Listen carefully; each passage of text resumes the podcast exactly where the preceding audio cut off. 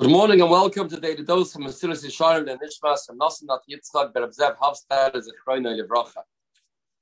We'll be learning about the Gnus HaKas. I reminded myself about a story that I once read. There's the famous Frankel Rambam that we have from Rabbi Frankel, lived in Bnei Brak, Safyomov, who was, I think, a stepson to the Eibishter Nechemia, or maybe a son-in-law, the Krokvarov, and he was a very special individual. He lived there a couple of years ago, and he did a tremendous work for Klal Yisroel. He gave us a Rambam Frankel, and he was very into finding manuscripts of different Maduras of the Rambam, and so on and so forth. And he heard there was a certain manuscript of the Rambam in Egypt, and he had to use a lot of pull to get his hands on this manuscript. And he called this one, I called that one. And after many, many months of working at it, he managed to get his hands on this valuable manuscript.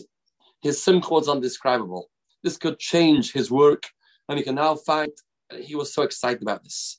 So he finally brought this manuscript into his dining room, into his house, where he was working on this Rambam. And he called somebody in to look at it, a mumcha. And this person came in holding a coffee. And somehow this person was getting close to his manuscript to marvel these findings that Rav Shabsi Frankel found.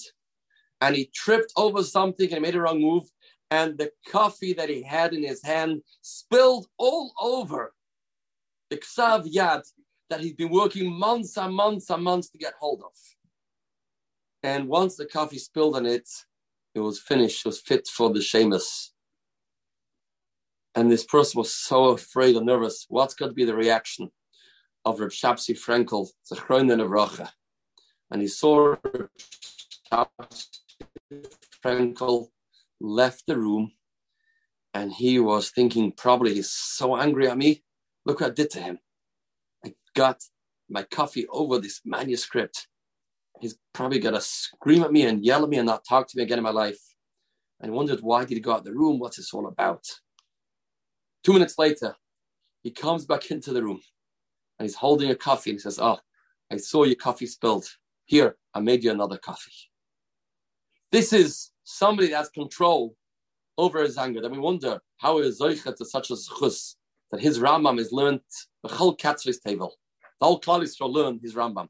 Somebody that can have control of himself instead of screaming and yelling and getting frustrated and letting it out of that person.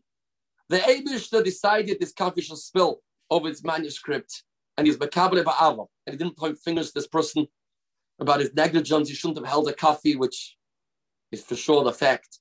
But he has conquered that natural reaction. And he just said, "Here's your coffee." Can you imagine the zchus of being able to do that?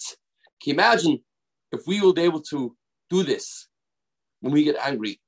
The zchus that we will have is endless and boundless. But chelkam yehei chelkenu.